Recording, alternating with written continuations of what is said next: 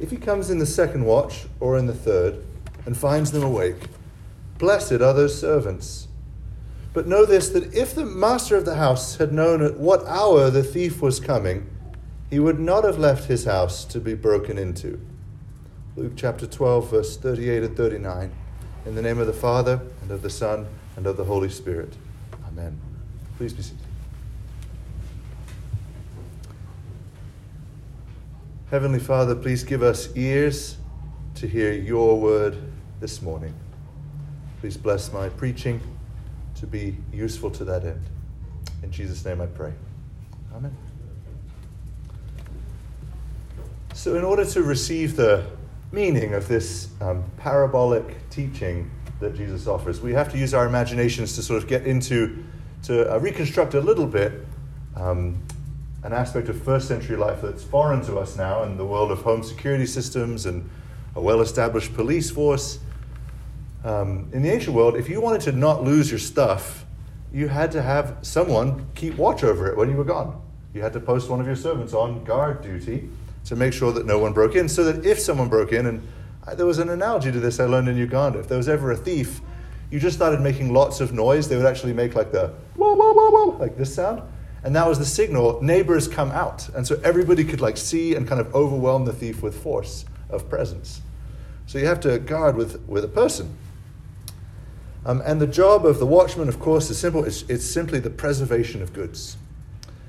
And one of the things that I think unlocks this uh, gospel story is I think our mind, your minds, my mind at least, might reach to sort of some near parallels to this story that actually would wrongly complicate the picture.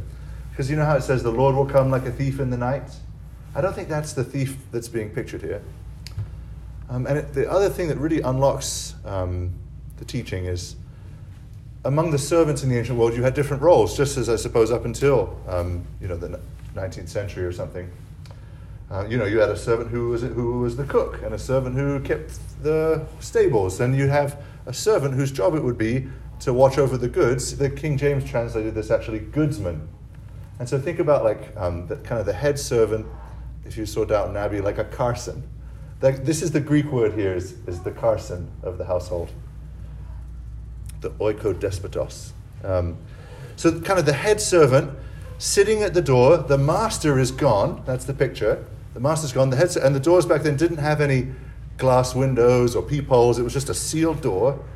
Master, um, the master of the house, that the head servant sitting there, watching the stuff to make sure that no one breaks in. And the job is fulfilled if you stay awake the whole night, right? Um, the whole thing of blessed are those servants who the master finds awake isn't, well, hopefully your timing gets lucky that you just happen to be awake when he comes back. It's that you never went to sleep, right? That you stayed awake. And so that you can know for certainty, you are the testifier. No, no, no. We didn't lose any stuff. No one broke in. I've been awake. I've been sitting here. Your goods are safe. That's the picture. Can you kind of picture it a bit to your mind? No. So, interpreting the image then, um, some of the corresponding elements are pretty intuitive. We're the servants, right? And including the servant with this title, master of the house, the keeper of the house, of the goods.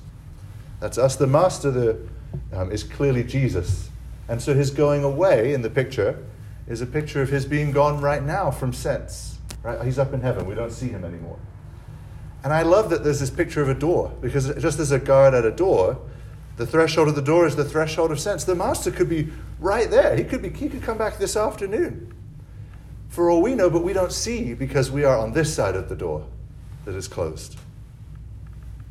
His coming, of course, um, most directly corresponds to his second coming at the end of this age, when the final age will come and all will be made right, when we'll see him with our senses face to face. But there's a secondary derived meaning also true that his coming also corresponds to the moment of our death. When we die, we close our eyes, we take a final breath with this body, and the very next moment, our soul is brought before the living God and we will see him. So his coming also corresponds here to a picture of our death. In that picture, then, he says he might come in the second watch or even the third. Three, three watches in the night in the Jewish reckoning, you know, 10 a.m. to 2 a.m. would be second watch, 2 a.m. to 6 a.m. would be the third watch, meaning we might die in middle age or we might die in old age, second watch or the third. The thief, right? Um, if, the, if the master of the house had known at what hour the thief was coming, the thief is Satan. John 10:10. 10, 10. The thief comes to steal, to steal. And Jesus is talking about Satan. So those correspondences are pretty intuitive, right? I hope.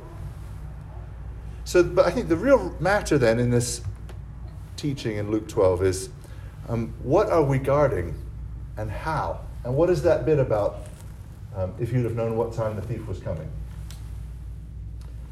Well, here again, we, we need scripture to unlock scripture. Proverbs 4 says, above all else, guard. Can you finish the scripture? Your heart. Guard your heart. Which is a picture. Um, salvation is pictured by the prophet Ezekiel as having a heart of stone replaced and being given a heart of flesh, a heart that's made new and alive and soft by the sacred heart of Jesus, a heart that's been cleansed from the hardness of sin and been given as a free gift the purity of Christ Jesus, which he donates to us when he sheds his heart blood on the cross for us. We're to guard our heart. We're also to guard the faith that God has given us. The key here is 2 Timothy 1, 2 Timothy chapter 1. Guard the good deposit. In the context of Timothy, it's very clear that's the Christian faith. Right doctrine about who God is and what He's done, and trust in Him, believing in that doctrine.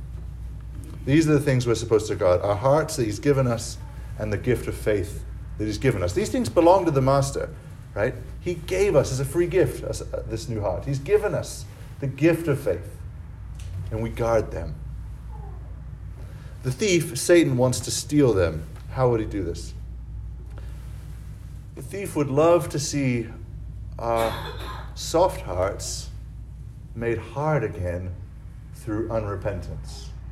If we, the Lord knows, you know, if we say we have no sin, we deceive ourselves.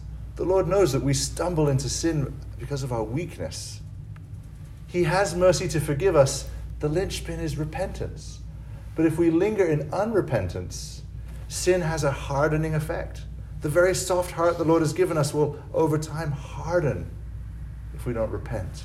This is why the prayer book that we pray every day puts front and center this reminder confess your sins today. There's a confession of sin in every liturgy in the prayer book so we don't get lost in unrepentance. And the thief would also love to steal our faith. And this we see he does in a sneaky way um, with cares and pleasures and riches. That's the threefold list given in Luke 8, just four chapters before. Those are the things the enemy tries to do to try and steal faith. Like, oh, look over here cares, riches, pleasures, so that by, by being distracted by those things, he can slowly whittle away at our faith. And Jesus says, we don't know when the thief will make his attempts. That's why we need to be constantly vigilant. The only way to prevent the hardening of the heart through unrepentance, the, the, with, the decrease of faith, the whittling away of faith through distraction with cares and pleasures and riches, um, is if we stay awake, if we stay keeping our eyes fixed on our Master in heaven, who we know is about to come back and knock on the door who we know just in a few short years this life will be over and we'll see him again. We must remain vigilant as a keeper of the goods would against sin, and we must remain vigilant to keep practicing the works of faith, to keep exercising. And the picture there I think is useful in a culture where exercise is kind of a normal thing. Exercising the faith that He's given us through works of faith every day until our dying breath. It, it doesn't serve the master if the watchman stays awake, well, through the second watch, but then just drifts off. We're, we're called to a lifetime of vigilance, however long or short our life may be. And if with God's help, and that's always the caveat as a Christian, right? Can we, can we be a faithful watchman without his help? Of course not. Look at the apostles. They couldn't even stay awake for one hour of, of watchfulness when Jesus asked them on their own strength. The horse is a vain hope for deliverance, a figure for natural strength and energy will not get us there. Asking for God's help is the only way. But if we've been faithful with His help to guard what He's given to us, the new heart that He's made, the faith that He's given us, Jesus promises us incredible reward. Did you catch in the picture? It's almost like a, such a strange inversion that you, it might have passed by your ears when you just heard it in the gospel.